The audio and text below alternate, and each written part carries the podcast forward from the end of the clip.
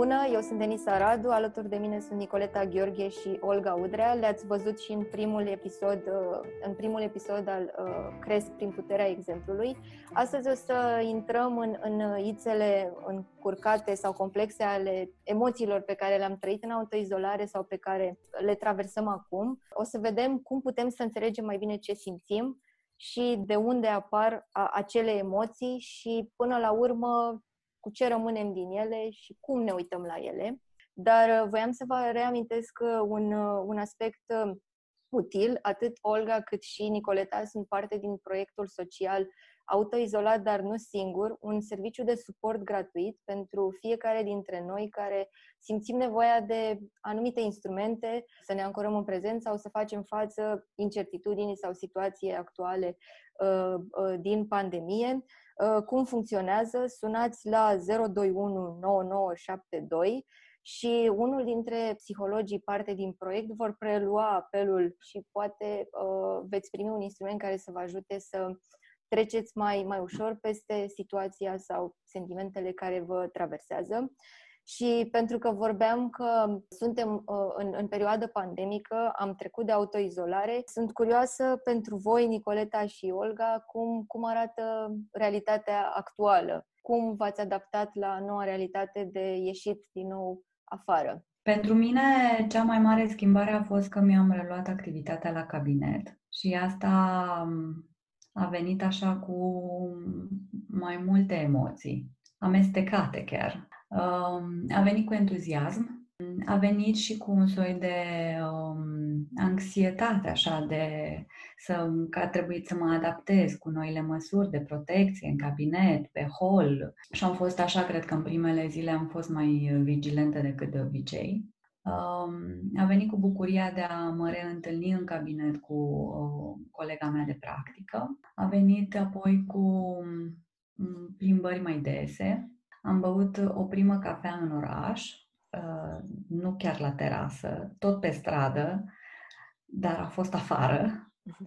M-am văzut cu câțiva prieteni, fără să ne atingem sau să ne îmbrățișăm sau cu atenție atunci când ne îmbrățișăm, de unde și amestecul ăsta de emoții. Uh, când, când e cu, cu teamă, preocupare, când cu gânduri uh, așa o să fie și în săptămânile următoare. M-am bucurat să-mi văd clienții și îmi dau seama totodată că a trecut încă puțin de când, de când am reluat ceva din, să zic, vechea dinamica vieții mele. Din universul tău acolo, frumos așa, cum arată realitatea actuală? Păi dimineața din cosmos de aici, din altele sfere unde m-am băgat astăzi.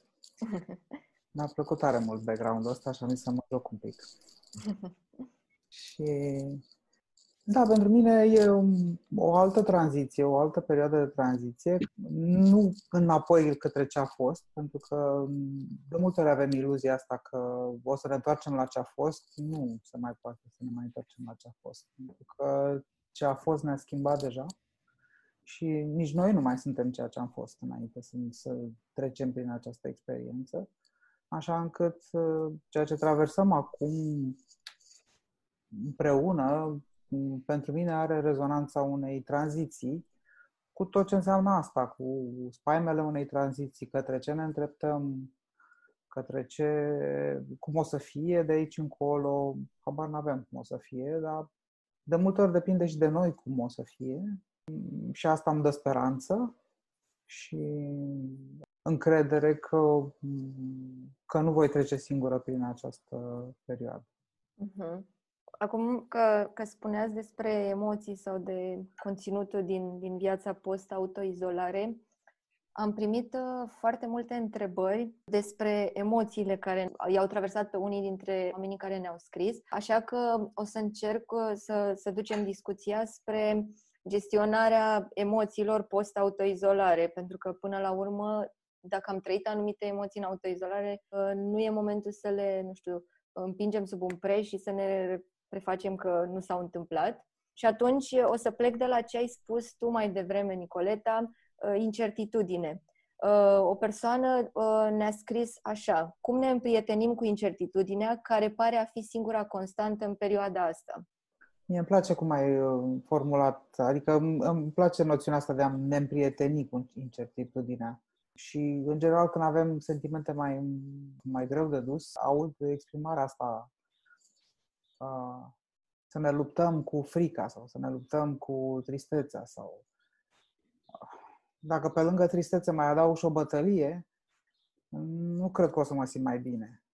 Așa că poate că dacă ne împrietenim, o să-mi fie mai ușor. Deci mi-a plăcut termenul ăsta înainte să răspund. Eu am și imaginea a ceea ce înseamnă să pui, prieteni, să, să pui incertitudinea la masă și să ai o discuție cu ea. Că, căci dacă vorbim despre împrietenire, care nu se întâmplă chiar așa de pe o zi pe alta, și ai, e nevoie de răbdare ca să cunoști. Dacă am dialogat cu incertitudinea, ce, ce ne spune când e atât de prezentă uh, sau la ce putem fi atenți atunci când o vedem cu noi tot timpul. Asta, la, cumva la asta mă gândesc când aud împrietenire, timp de cunoaștere. Și cum, ce instrumente am putea folosi, pentru că e ușor să te împrietenești cu iubirea, de exemplu, după ce ai fost o perioadă singur. E mult mai ușor când știi că te împrietenești cu ceva pozitiv, pe când incertitudinea pentru creier nu e ceva ce își dorește și mm-hmm. mă gândesc că e greu să găsești instrumente.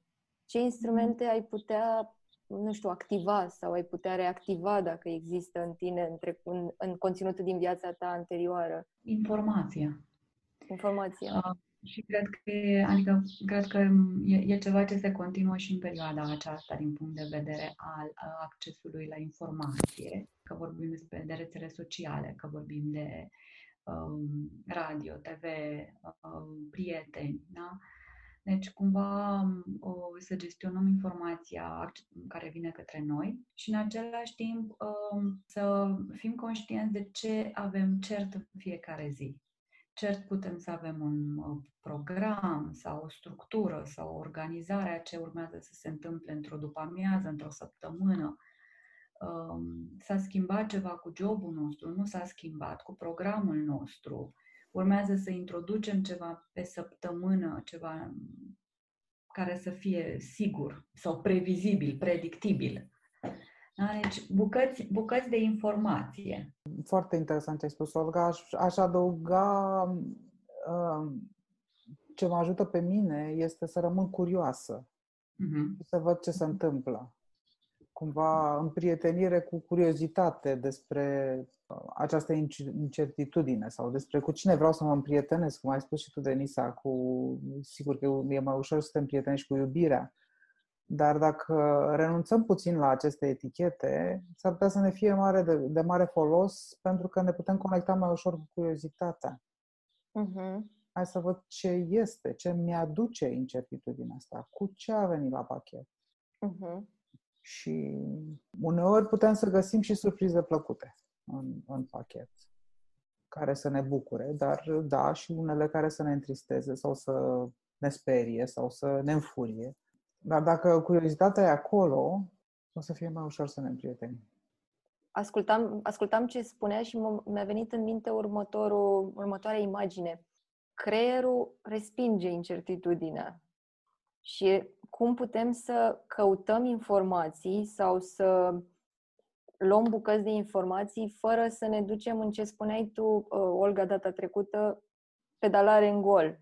Pentru că atunci când e incertitudine multă, uh-huh. dacă instrumentul nostru este curiozitatea combinată cu uh, informare, aceste două ingrediente pentru creier, pe un context de incertitudine, pot crea fix terenul fertil pentru overthinking sau pentru pedalarea în gol despre care vorbeam data trecută. Și atunci, cum putem să combinăm curiozitatea cu informarea și ce alte, nu știu, alte condimente sau alte instrumente putem adăuga în mix, astfel încât să nu alunecăm în uh, overthinking, apropo de ce vorbeam în episodul întâi. Conectarea, îmi vine să zic. Conectarea. Dacă tot uh, am spuneai creierul respinge incertitudinea. Cred că creierul își face treaba în incertitudine. Că ne, adică pe, pe de o parte uh, ne împinge să, că, să acoperim goluri. Însă când mă gândesc la conectare, mă gândesc tocmai la acel contact cu o persoană, acolo unde overthinking nu mai apare. Și la ce mă gândesc eu, plecând de la ce zici tu, este, am citit despre, nu știu, coronavirus și ce se întâmplă în, în alte țări sau ce se întâmplă în România, am consumat uh, conținutul respectiv, îl discut cu cineva sau cu, nu știu, am o conversație astfel încât să duc informația aia în ceva care duce spre un dialog, nu spre internalizare, astfel încât creierul rulează acele informații fără să aibă și o altă opinie? Mm, mă gândesc și la, uite ce au trezit știrile astea pentru mine, pentru tine cum uh-huh. e. Am înțeles, da, da, da. Pentru că dacă tot ne facem niște ipoteze atunci când citim informație, creierul ce va vrea, că tot vorbim de el, sau mintea noastră ce va vrea să-și confirme.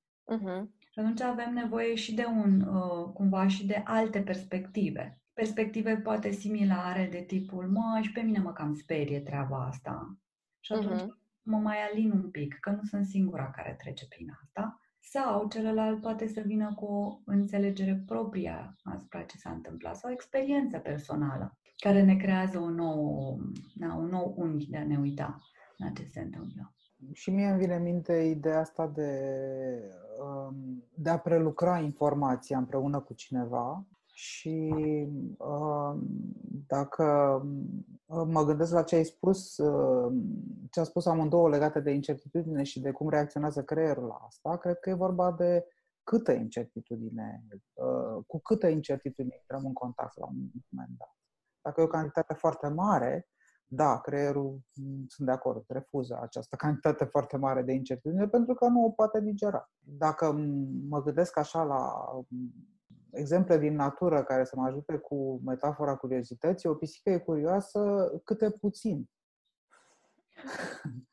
da, sau da, curiozitatea, niciun animal curios nu se aruncă în incertitudine cu totul, ci uh, o explorează, se uită la ea din mai multe puncte de vedere. Da? Și tiptil. Tiptil, exact. Câte puțin. Și atunci, uh, atunci creierul cu cantități mici de noutate poate să, uh, poate să descurce mai ușor. Uh-huh. Da? Și da, într-adevăr, atunci când am intrat în această perioadă de, de pandemie și de schimbare foarte bruscă, pentru că schimbarea a fost extrem de bruscă, atunci, da, a fost o reacție foarte intensă pentru că era prea multă incertitudine. Nu știam absolut nimic la început. Acum, când ne întoarcem, avem această, această diferență că pentru unii există șansa pe care o trăiesc și eu să mă întorc la ceea ce făceam înainte într-o formă modificată, dar mult puțin tot psihoterapeut sunt și tot, tot la lucrul meu cu clienții mă întorc într-o formă care a continuat în timp. Dar sunt alte persoane care acum se întorc la o incertitudine pe care, care e extrem de mare. Da? Dacă și-au pierdut jobul, dacă și-au pierdut persoane dragi, dacă, indiferent, dacă incertitudinea e mult prea mare, ă, este retrăită ca un nou ă, șoc. Și atunci, dacă peste această incertitudine am, am adăugat un alt element, tot din, dintr-o întrebare pe care am primit-o, frica, pentru că ce spui tu vine la pachet și cu o frică și cu lipsa de încredere. Apropo de discuția din episodul 1, mai am încredere, nu știu, am, am pierdut pe cineva drag, poate mi-am pierdut și locul de muncă și poate în noua realitate locul meu de muncă încă nu are scop, adică nu, are, nu, nu poate funcționa. Și atunci incertitudinea asta la mine nu vine singură și vine cu o frică. Voiam să definim, ca să fim pe aceeași pagină cu cei care ne ascultă, cum ați definit voi frica? Frica e un gol în stomac, este un nod în gât, este un tremur de mâini, este o, un ton mai sensibil, da? Uh, deci frica este așa un pachet de uh, senzații și apoi este și uh, interpretare subiectivă. Da, adică poate să fie pericol, poate să, adică poți fi senzații pe care le simt în fața unui pericol perceput sau în fața unei, unei uh, schimbări percepute. Urmează să vorbesc cu voi. Dar mi se schimbă starea, nu mai sunt pe canapea la film. Se uh-huh. schimbă, se întâmplă ceva și atunci corpul meu începe să funcționeze diferit. Așa mă uit la frică, așa, așa o văd eu. Eu definesc uh, frica ca o anticipare a unui pericol. Uh-huh. Ne uităm la viitor și anticipăm niște pericole.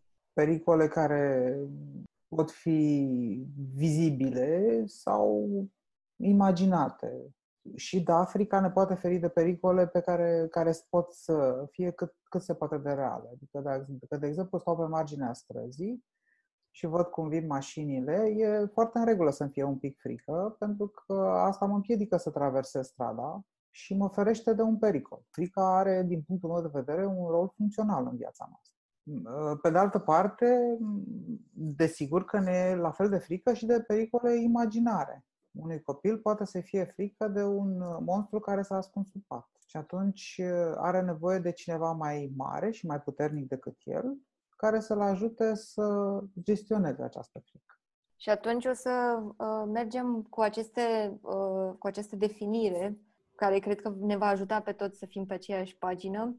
Uh, am să merg către o altă întrebare pe care am primit-o cum gestionezi fricile de viitor, îmbolnăvire, nesiguranță personală, dar și profesională, relații nesigure cu ceilalți? Pare că vorbim despre frică în contextul unor uh, scenarii pe care, le, pe care, care apar în mintea noastră, în care pare că na, ne conectăm cu neputința.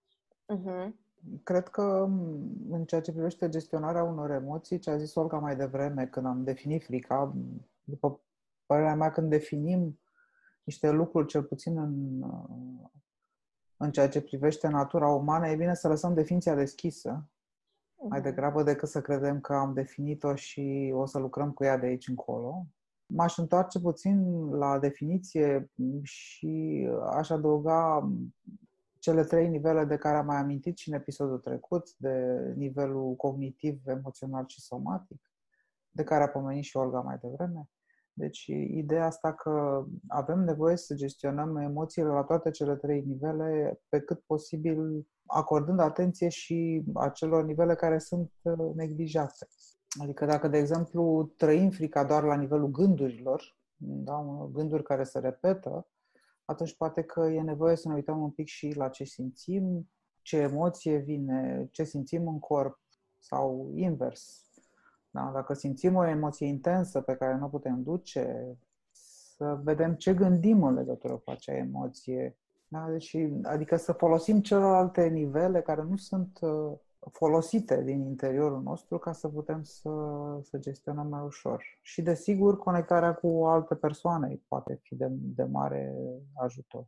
Mm, și pentru mine are foarte mult uh, sens ce, ce ai zis, Nico, și mă gândesc la următorul lucru când simți că e o avalanșă de frici, pentru că persoana care ne-a scris a zis așa, îmbolnăvire, nesiguranță personală, dar și profesională, relații nesigure cu ceilalți, de unde apuci povestea? Că până la urmă persoana care ne-a scris vorbește și de sănătate, deci vorbește de principalele paliere ale vieții, sănătate, relațional, ă, profesional și mă gândesc cum cum faci o reechilibrare? Pentru că e clar că nu, nu poți să jonglezi cu toate, să le ții în aer, toate palierele astea care ți se pare că se clatină.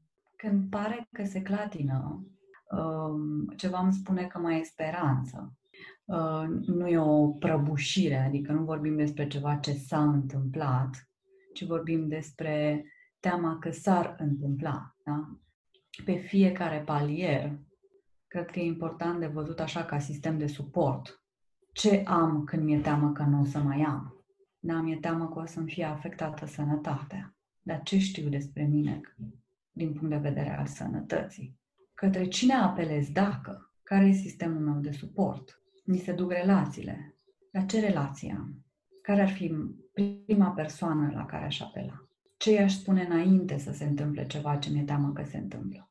Da, deci, uh, Olga, mi se pare că um, te, ne inviți să ne uităm la ce, atunci când se clatină, ne inviți să ne mm-hmm. uităm la ce e stabil, ce e, mm-hmm. care sunt ancorele. Exact. Mm-hmm. Și care e sistemul de suport pe fiecare domeniu, că putem să avem exact. sisteme diferite de suport pentru domenii diferite exact. ale vieții noastre. Și de asta spun de speranță, că mai e, adică cum îmi vine să zic că e, e încă timp să ancorezi. Ascultam zilele trecute un, un episod tot așa despre ce faci cu frica de uh, a-ți pierde jobul, despre de locul de muncă și mi s-a părut uh, interesant ce a zis persoana respectivă. Eu, dacă aș, ar fi să-mi pierd locul de muncă acum, m-aș uita pe rețelele sociale la prietenii pe care i-am, virtuali cunoscuți, aș vedea ce fac și aș încerca să văd, să spun cât mai multor oameni, uite, eu asta sunt, asta fac și s-ar putea să-mi pierd locul de muncă pentru că lucrez în domeniul turismului sau pentru că, nu știu, depinde, sau pentru că s-a micșorat activitatea la noi. Dacă știi vreun loc de muncă, sunt aici. Și mi-a plăcut foarte mult ce ai zis tu cu uh, sistemul de suport. Uh, văd și la mine și văd și la prieteni apropiați și la studenți, uh, studenții mei, nu mai știm să gândim un sistem de suport. Sistem. Am, am, suntem într-o societate în care totul e individualist. Eu așa simt, în care fiecare dintre noi suntem, mai ales cei care locuim în orașe mari, unde e competitivitate mai mare pe zona profesională, nu avem cu adevărat rețele de suport. Eu spun, poate și din perspectiva mea și din perspectiva observațională. Ne e frică să spunem când ceva se clatină. Și atunci, uh, apropo de ce, ce spuneați uh, și la început amândouă, să conversezi cu cineva. Cred că e important să menționăm că e ideea de a vorbi, de a conversa cu adevărat, nu de a spune ce mai faci bine, tu ce mai faci bine, tu ce ai mai mâncat în pandemia asta sau voi ce mai gătiți. Eu când mă gândesc la conversație, mă gândesc la pot să vă spun vouă ce simt, cum simt și voi uh, îmi veți împărtăși. Eu, eu un schimb de experiențe în care simt că pot să fiu vulnerabilă adaug cumva ideea asta pentru că mi se pare important atunci când ne gândim la un sistem de rețea de suport, să ne gândim care sunt acei oameni cu care putem fi vulnerabili și cărora le putem spune cu adevărat ce simțim. Pentru că dacă și în fața lor avem o atitudine de um, băgat sub preș și râdem și sunt, ce bine că suntem afară și că ne plimbăm împreună, nu e cu adevărat o rețea de suport. Da. Ideea asta că dacă arătăm doar partea nevulnerabilă, doar partea în care, în care ne merge bine, o suprapopularizăm uh, în relație cu ceilalți, um, partea vulnerabilă devine din ce în ce mai vulnerabilă, pentru că nu-și mai găsește locul în nicio relație. M-aș întoarce un pic la, uh, la întrebare. Când ai, când ai citit, când ai spus întrebarea, a fost uh, așa cum ce facem cu frica care e și de aia și de aia și de elaltă și pare așa, eu am avut imaginea unui elefant pe care nu putem să-l mâncăm totodată că facem indigestie, dar pe bucăți e mai ușor de digerat. Și exact asta a făcut Olga în, în răspunsul pe care l-a dat la împărțit așa în bucățele. Și aș mai adăuga și ideea de prioritizare, adică să, dacă sunt mai multe domenii în care apar, apare frica, să vedem ce e cu adevărat important, ce, ce este prioritar în, în viața noastră și să ne ocupăm de partea aia mai întâi, pentru că nu putem să ne ocupăm de toate deodată, devine uh-huh. copleșitor. Dacă voi nu mai vreți să adăugați ceva pe, pe subiectul fricii, aș merge spre, să zicem, o altă enumerare de emoții sau sentimente pe care le-am, le-am uh, regăsit în întrebările primite și înșiruirea ar fi așa, anxietate, iritare, ieșitul din fire. Uh, avem uh, o persoană care ne-a scris în felul următor. Am perioade în care sunt mult mai vulcanică, explodez des, iar începutul pandemiei a venit la pachet cu anxietate atunci când m-am văzut închisă în casă. Lăsând la o parte anxietatea pe care cred că mulți dintre noi am avut-o în perioada asta, nu înțeleg de ce am momente în care îmi ies atât de repede din fire, lucru care de altfel m-a deranjat mereu la tatăl meu. Cum putem schimba lucrul, uh, lucrurile pe care le simțim despre noi ținând cont că e, e un fapt cu care persoana care ne-a scris spune că se confruntă și astăzi în familie în relația cu tatăl, tatăl său. Deci, practic, apropo de ce spuneai tu, pe mine, imaginea când am citit întrebarea prima dată, uh, imaginea m-a dus la ce spuneai tu, Olga, cu sugativa. Probabil în perioada asta în care s-au restrâns relațiile foarte mult, ne-am întors la relațiile primare, care sunt relațiile uh, cu cei din apropierea noastră. Probabil majoritatea am comunicat mai mult cu părinții noștri sau frații sau familia uh, restrânsă uh, și pe mine imaginea a fost fix de vedem mai clar lucruri pe care le-am moștenit. Fie că ne-au plăcut, fie că nu ne-au plăcut, din uh, uh, copilărie sau din relația cu unul dintre părinți. Da, sau emoția pe care tindem să o simțim, sau tendința, da? Ce tendință avem de a simți mai repede, da? Uh-huh. Firea din fire, da? Care, ea, eu am rămas cu această, cu această exprimare, a ieșit din fire. Da? Deci ceva a dat peste. Uh, și dintre toate emoțiile, pare că furia a fost mai ușor de exprimat. O să, o să mă duc un pic la o, o altă bucățică din întrebare. Lăsând anxietatea la o parte, ce zice mai, de, uh, mai departe, nu mai amintesc exact cuvintele, dar exprimă furie. Deci uh-huh. lasă anxietatea la o parte și exprimă furie. Și în foarte multe uh, familii, e o cultură legată de emoții și unele emoții sunt acceptabile, altele nu. Mm-hmm. Și e foarte posibil ca în, în familia persoanei care a întrebat să fie o situație de tipul ăsta în care anxietatea nu are loc să fie exprimată, dar furia să fie acceptabilă.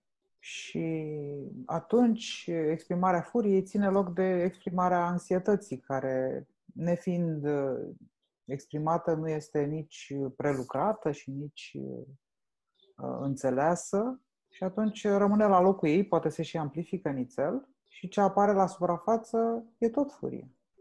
Și în felul ăsta se perpetuează această furie fiind cumva de neînțeles de ce apare. Și nici acceptat. Și, exact. Mi se pare interesant ce ai spus, uh, că practic în familie noi învățăm cum să scoatem la suprafață emoțiile. Și atunci noi nu știm de ce reacționăm doar cu furie sau nu știm de ce, nu știu, o prietenă reacționează foarte calm când noi explodăm. Și uh, vă întreb ceva ce am simțit eu din întrebarea uh, primită, pentru că eu simt că pe ea, uh, pe persoana care ne-a scris, o enerva mai tare că face ceea ce pe ea a deranjat-o toată viața la tatăl ei ce facem cu comportamentele sau trăitul emoțiilor pe care le-am moștenit din familie și care, de fapt, în copilărie ne-au afectat sau în adolescență, nu știu, în perioada în care trăiam cu părinții noștri. E un fel de a spune că le-am moștenit. Eu zic că mai degrabă le-am învățat. Uh-huh. Da? Ca și copii învățăm fiind modelați de, com- de comportamentul conștient sau inconștient al părinților noștri, mai ales cel inconștient, din păcate. Din păcate, pentru că dincolo de cele mai bune intenții ale părinților, ceea ce transmit nu este partea conștientă, ci mai degrabă cea inconștientă. Și deci sunt lucruri pe care le învățăm în copilărie și, desigur, putem să adăugăm la ele și alte lucruri pe care, pe care să le învățăm mai târziu, care nu sunt la fel de accesibile în mod automat, dar pot fi accesibile dacă reflectăm asupra lor. Uh-huh cu, cu curiozitate. Adică eu știu că tot aducem firul ăsta, dar e un fir foarte semnificativ, cred. Um, în care cred că, cred că putem să cădem pradă unor um, formule simplificate. M-am înfuriat, sirascibilă, mi-am ieșit din fire, tata. Da, sigur, e o componentă de istoric aici și în același timp poate furia ei de azi e despre altceva. Dacă duce un alt mesaj, poate exprimarea e similară, arată poate similar, doar că mesajul este uh... Și atunci cred că ne întoarcem uh, punând uh, uh, cumva în, în aceeași lumină, ne întoarcem spre ce spuneați amândouă mai devreme, activează și alte zone. Simt emoția asta, activează informaționalul, activează somaticul, cum simt emoția asta, cum am simțit-o în copilărie, dacă am simțit-o sau am trăit-o. Mi se pare foarte uh, fain, cum ai zis, uh, Olga cu, ok, mi-am ieșit din fire, dar ce e în spatele astea? Că e o emoție, am recunoscut-o sau mi-a fost facil să o văd că m-a enervat toată copilăria. Dar poate că a mea e diferită sau nu e... Dar poate că eu nu sunt ca tata sau nu e moștenire, nu e învățat, comportament învățat, ci e o refulare, nu știu. Poate mi-e dor de cineva, poate sunt tristă. Uh-huh. De asta mie, adică eu sunt un pic mai precaută când vorbim doar despre frică sau să vorbim doar despre ieșirutul din fire. De asta curiozitatea ne ajută să vedem ce este în mixul ăsta de culori. Mie îmi plac culorile și de multe ori emo- trăirea emoțională mă ajută să o identific așa pe, pe nuanțe care se vin și se mixează.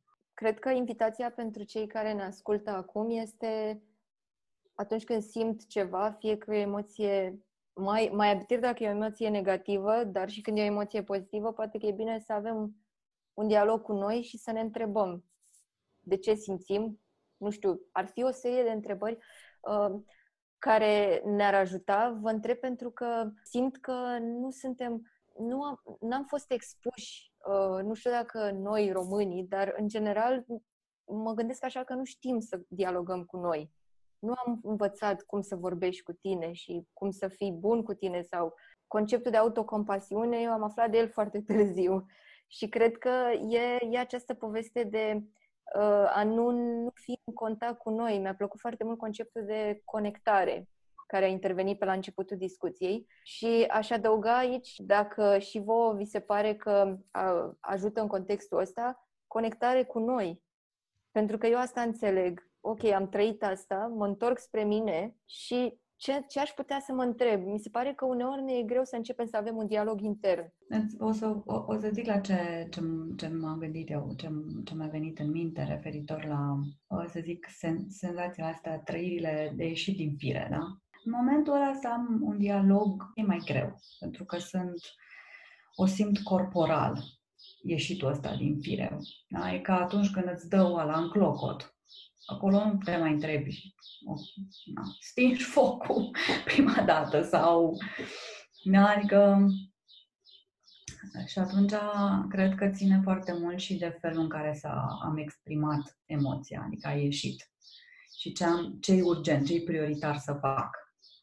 Poate prioritar este să zic, m-am înfuriat foarte tare și am nevoie de 5 minute acum să fiu cu mine și să trag aer în piept și văd eu după aia sau dacă, da, adică poate am avut și o ieșire de față cu cineva și am spus ceva și atunci, sau vine către mine celălalt și atunci vorbim despre limite, despre granițe, despre cum da, ne dăm voie să ne recalibrăm câteva minute. Unii au nevoie de 5 minute, alții au nevoie de 20 de minute. Dar asta învățăm repetând, uh, să zic așa, uh, pauza asta pe care de descărcare. Deci cred că un pic dialogul ăsta pe care îl facem cu noi avem nevoie să-l facem și când uh, să avem disponibilitatea mentală să o facem. Până atunci liniștim ceea ce este mai acidulat în, uh, în momentul respectiv. Fie că este, uh, nu știu, suntem mai panicați în momentul respectiv sau mai iritați sau mai ascipri sau mai furioși. Dialogul ăsta eu nu-l văd la, la început ca o uitare cu lupa ci îl văd ca o ca un privire din uh, elicopter. Mă îndepărtez, un, adică mă distanțez de la ce s-a întâmplat și mă uit un pic ce a fost în ziua respectivă, ce, ce, a, fost, ce a fost înainte. Da? Ce, ce ar fi putut din ingredientele zilei sau momentului sau um, dialogului pe care l-am avut înainte, care să mă fi, da, să mă a, să-mi fie adus o, un impact. Rezonez cu ce ai zis, Olga, și mi se pare că a, reducerea proporțiilor dezastrului produs este o primă prioritate. a, care poate să deschidă uh, ușa către, către înțelegerea contextului în care a apărut dezastru. În ce context a, a apărut, cum eram eu și cum erau ceilalți când s-a întâmplat asta, uh, distanțarea asta de care vorbeai, asta cred că ajută foarte mult, să înțelegem ce s-a întâmplat în trecutul mai mult sau mai puțin imediat. Asta e, e foarte important. Și dacă reflectăm asupra contextului în care a apărut dezastru, putem să înțelegem o grămadă de lucruri, mai ales despre noi înșine. Și uh-huh. de aici încolo, dialogul cu noi înșine e la o azvârlitură de băț. Și atunci o să mai adaug un, un element. Îmi place, îmi place asta, cum, cum ducem discuția din aproape în aproape. Sentimentul de autocritică. O altă întrebare sună în felul următor. Cum depășim momentele în care ne autocriticăm atât de mult? Emoții negative care uneori ajung să ne stăpânească și ulterior să începem să credem că nu mai putem duce la un lucru la bun sfârșit. Cum, cum vedeți voi managementul autocriticii? Când aud managementul autocriticii, mă ia cu păieșirea spinării. Mi se pare că trebuie să fac în trei pași. Din nou, îmi vine să mă indulcesc așa și să, să, să mă uit la autocritică ca un personaj. E un, e un critic interior, da? care, are, care poate, căruia pot să-i dau diverse valențe. Criticul ăsta interior poate să fie certăreț, desconsiderator, punitiv, sau poate să fie un critic interior care să fie un însoțitor al, al unui feedback. Cred că uneori folosim auto când, când, chiar și în limbaj și ajungem să folosim și critica într-o formă, să-i dăm așa o nuanță negativă. Ce e autocritica asta? Este un loc în care mă uit la mine și zic, ok, deci ce am făcut? Ce impact a avut ce, ce am făcut sau ce impact a avut ce am zis? Uh, deci în managementul ăsta eu m-aș uita la acest critic al meu interior să văd ce valențe are, ce cuvinte folosește, ce vrea să-mi spună, care e intenția? Vine cu o intenție? Vine cu o soluție? duce undeva sau este ceva repetat pe care tot obișnuiesc să mi-l spun? Poate după ce stabilești valența, modelezi acest personaj despre care vorbeai tu, cât să te susțină, nu să te uh, să îngreuneze și mai mult pentru tine procesul. Are sens? Da, și spuneai de, auto, de, de compa, autocompasiune, de, da? de compasiunea pentru pe propria persoană. Uh-huh. Ca să te susții pe tine, să faci, da, să faci ceva diferit. Chiar dacă ai, simți că ai, sau crezi că ai greșit sau nu ai ieșit, lucrurile nu au ieșit așa cum îți doreai sau în susținerea asta e nevoie de compasiune, de blândețe, chiar dacă ești ferm cu tine. Deci, ok, data viitoare. Aș mai adăuga un pic ceva mi s-a părut foarte valoros ideea asta de a, de a transforma acest autocritic în, în interiorul nostru. Văd asta ca un, un proces în timp. Nu e atât de ușor să treci de la un critic foarte dur intern yeah. la autocompasiune mi se pare puțin uh, idealizant dacă lăsăm această impresie și vreau să aduc mm. un pic de nuanță în asta și să mai subliniez un lucru, ideea asta că uneori uh, chiar greșim, uneori chiar facem prostii mari. Și um, poate că e important să le recunoaștem față de noi înșine și față de ceilalți care au fost afectați de prostiile pe care le-am făcut noi și în același timp să nu continuăm să ne pedepsim la nesfârșit pentru ceva ce am făcut în trecut, ci să înțelegem contextul în care s-a întâmplat ce s-a întâmplat. Pentru că altfel procesul devine destructiv. Da. M-aș, m-aș referi puțin și la, la ce se întâmplă în lume acum, cu protestele care devin violente și la faptul că, nu știu, cel puțin așa e înțelegerea mea, că uh, protestatarii au considerat că, nu știu, să zicem, Churchill a fost rasist sau ceea ce denotă o absolut o, o foarte proastă înțelegere sau de fapt o neînțelegere a contextului în care personalitatea lui Churchill a modificat istoria și a, a adus-o cumva mai mulți pași înainte, nu doar unul așa e important și cu trecutul nostru să facem, din punctul meu de vedere, să ne uităm la el și să înțelegem contextul în care s-a întâmplat și limitările acelui context ca să nu devin, devenim destructivi cu noi înșine.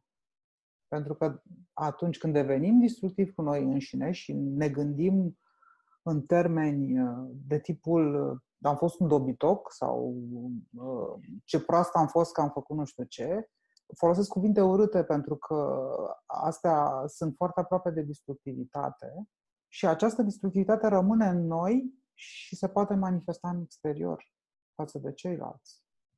Da, mă bucur că ai adus în discuție ce se întâmplă la nivel mondial, pentru că mi se pare un, un exercițiu de deformare a realității, care e ca un resort uh, social pentru toată incertitudinea. Pandemia a avut cu siguranță un mare rol în această deformare. Și mă bucur că ai adus comparația asta pentru că una dintre întrebări pe care am primit-o a fost cum facem pace cu trecutul nostru fără să ne afecteze prezentul. Dacă ne ascultă persoana care ne-a scris, cred că răspunsul ei este fix în ce ai zis tu mai devreme. Să ne uităm și să ne uităm gândind tot contextul și aș adăuga aici ce a zis și Olga mai devreme, nu te uita doar așa de la baza stejarului, uh, ridică-te un pic și vezi toată pădurea și vezi unde erai atunci, ce instrumente aveai atunci și de ce ai luat deciziile respective. Îmi place foarte mult o, o vorbă pe care eu nu o aveam cu mine și am ajuns la ea în procesul terapeutic și anume în contextul respectiv a fost cea mai bună decizie pe care puteam să o iau. Pentru că eu nu mai sunt cea care eram acum trei luni și nimeni dintre noi nu mai e cine era înainte uh, de pandemie, pentru că au fost multe procese între noi, uh, în, în noi. Uh, într-o, din nou, intensitatea și viteza a diferit. Dar uh, mi se pare așa că pentru mine a avut foarte mult sens și am făcut pace cu ce simțeam sau lucruri pe care nu le acceptam când am început să iau trecutul Uh, să mă uit la el și să zic în momentul ăla, cu elementele pe care le aveam, aia a fost decizia cea mai bună la care eu am putut să ajung. Ce aș fi făcut acum nu mai contează. Ce fac de acum înainte contează. În trecut eram altă persoană. Da. Eram persoana care eram atunci, acum gândesc altfel, pentru că am trecut prin această experiență și am învățat din ea. Așa este. Eu contează foarte mult și ce înțelegere dăm um, împăcării. Sau um, vorbim de multe ori despre acceptare. Ce înțelegem prin a accept, ne accepta trecutul, contextualizându-l, evident, da? Câteodată sunt aspecte care nu ne plac și le acceptăm și înțelegem că nu ne plac. Și asta aduce, susține acea împăcare. Da, deci aici este, adică ce, aș, ce invit eu tot timpul este să um, ne interogăm și referitor la ce ne propunem și ce înțelegere dăm la ce ne propunem. Uh-huh. Apropo de somatic, emoțional și gândire, am să merg puțin spre somatic. Am primit uh, de la o altă persoană următoarea întrebare. Cum îți dai seama că ai un atac de panică este posibil să ai stări fizice de durere în piept, în special în zona inimii, din cauza anxietății? Răspunsul scurt este că da. Este posibil. Cred că am, când am văzut întrebarea, uh, vreau să o adresăm pentru că nu știm cine ne-a scris, a fost un formular anonim. Cred că cel mai bine ar fi să vorbească cu cineva care e în zona medical, uh, mm. dar uh, din tot ce am discutat noi până acum, eu aș pune accent pe ce ați spus amândouă mai devreme, asta e ce ai simțit somatic, încearcă să te gândești și ce s-a întâmplat. Aici, aici mă gândesc că nu, experiența pe care ea o trăiește nu este doar de durere în, la nivelul, da? Um, ai spus că poate să apeleze la cineva. Chiar să sune. Deci tot vorbeam la început de accesul la, către un la specialist. Să sune, să sune la numărul de telefon. Să, să descrie ce, ce, se, ce s-a întâmplat în momentul respectiv. Pentru că, sigur, o aduce mai multe informații la care persoana de la capătul limei, unul dintre colegii noștri ar putea să, să o ajute sau să îl, să îl ajute. În atacurile de panică nu vorbim despre un, o, o singură senzație. Asta pe de o parte. Pe de altă parte vorbim și de cât durează senzația, durerea, înțepătura.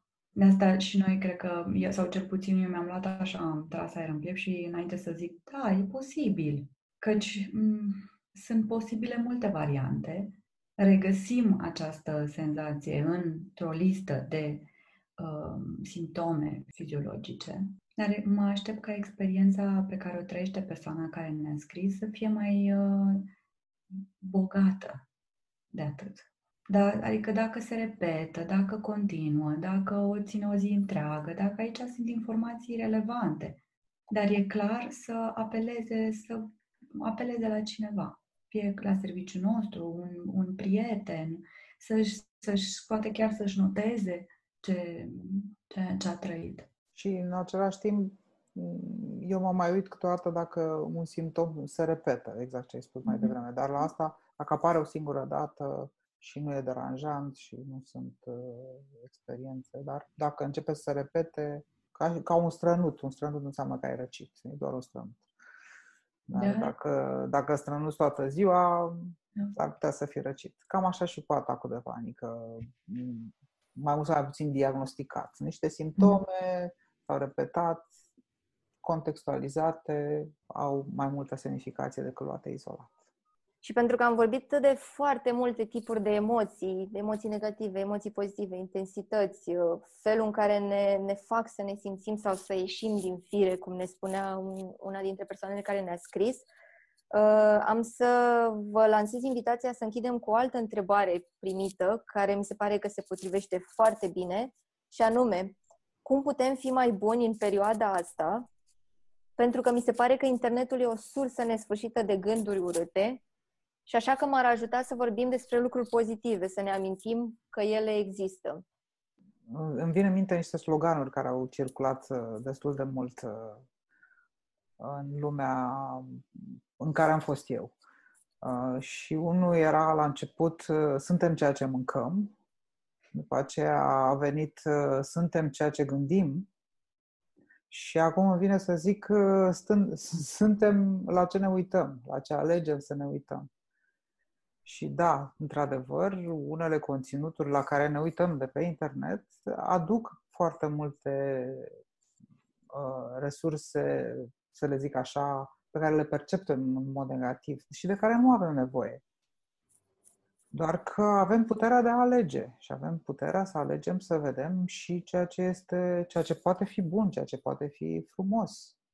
Și oricând există și pe internet, dar și afară, în viața de zi cu zi, un tablou frumos la care ne putem uita sau uh, un uh, cântecel frumos pe care îl putem asculta.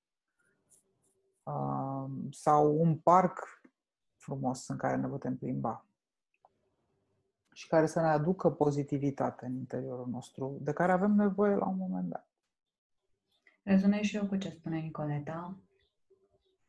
Um, și cred că aici este despre o, o înspre ce ne, ne îndreptăm atenția, um, chiar și pe internet. Um, și o practică a recunoștinței, o practică așa, um, poate chiar zilnică a recunoștinței, um, antrenează în noi um, atenția către aspectele um, bune. Fie că um, din jurul nostru, fie că aspectele bune din relațiile noastre, din ce trăim, din ce ni s-a întâmplat, câteodată și lucrurile care sunt mai grele aduc ceva bun. Uh-huh. Um, și aici, um, totodată, um, na, cum să fim buni, cred că um, cum să fim buni cu noi și cum să fim buni și în relațiile cu ceilalți, cum suntem, cum ascultăm, cum suntem atenți la nevoile celorlalți. Și atunci, dacă ar fi să încheiem cu o idee uh, sumarizată, ar fi să, să fim mai atenți la ce consumăm. Să, fim, să filtrăm la ce ne expunem, pentru că vrând nevrând conținutul la care ne expunem ne va afecta starea și poate și uh, felul în care reacționăm la ceva ce am fi reacționat altfel dacă nu venea pe fondul nu știu, acelui consum de informație, fie că este social media, consum de informație pe rețelele sociale, fie că este uh, conținut din mass media, consumat online sau, uh, sau offline. Și cred că aș încheia cu, cu următoarea, uh, următoarea idee, să delimităm clar granițele dintre ce vrem, la ce vrem să ne expunem și la ce vrem să ne protejăm. Și să, să ne întrebăm, înainte să consumăm un conținut, oriunde ar fi el, online, offline, cum ajută în momentul ăsta? Sau ce îmi rămâne după experiența asta? Și nu zic neapărat să trecem în, în extrema cealaltă, dar de la început, înainte să consumăm conținutul, să știm unde se așează. Uneori avem această capacitate de a alege, dar alteori măcar să fim conștienți ce impact are. Deci uh-huh. asta ar fi important de văzut, zic eu. Atunci cred că asta e mesajul esențial, să încercăm să pe cât posibil să conștientizăm ce impact are asupra noastră conținutul la care ne expunem și să ne gândim mereu că acel conținut este temporar, dar impactul pe care îl asupra noastră poate fi mult mai de lungă durată. Vă mulțumim că ne-ați ascultat și uh, sperăm să vă ajute ceea ce, ce, ce am discutat și să vă mențineți conectați uh, cu ceea ce simțiți și să înțelegeți mai bine emoțiile pe care le traversați acum sau le-ați traversat în, în perioada de autoizolare.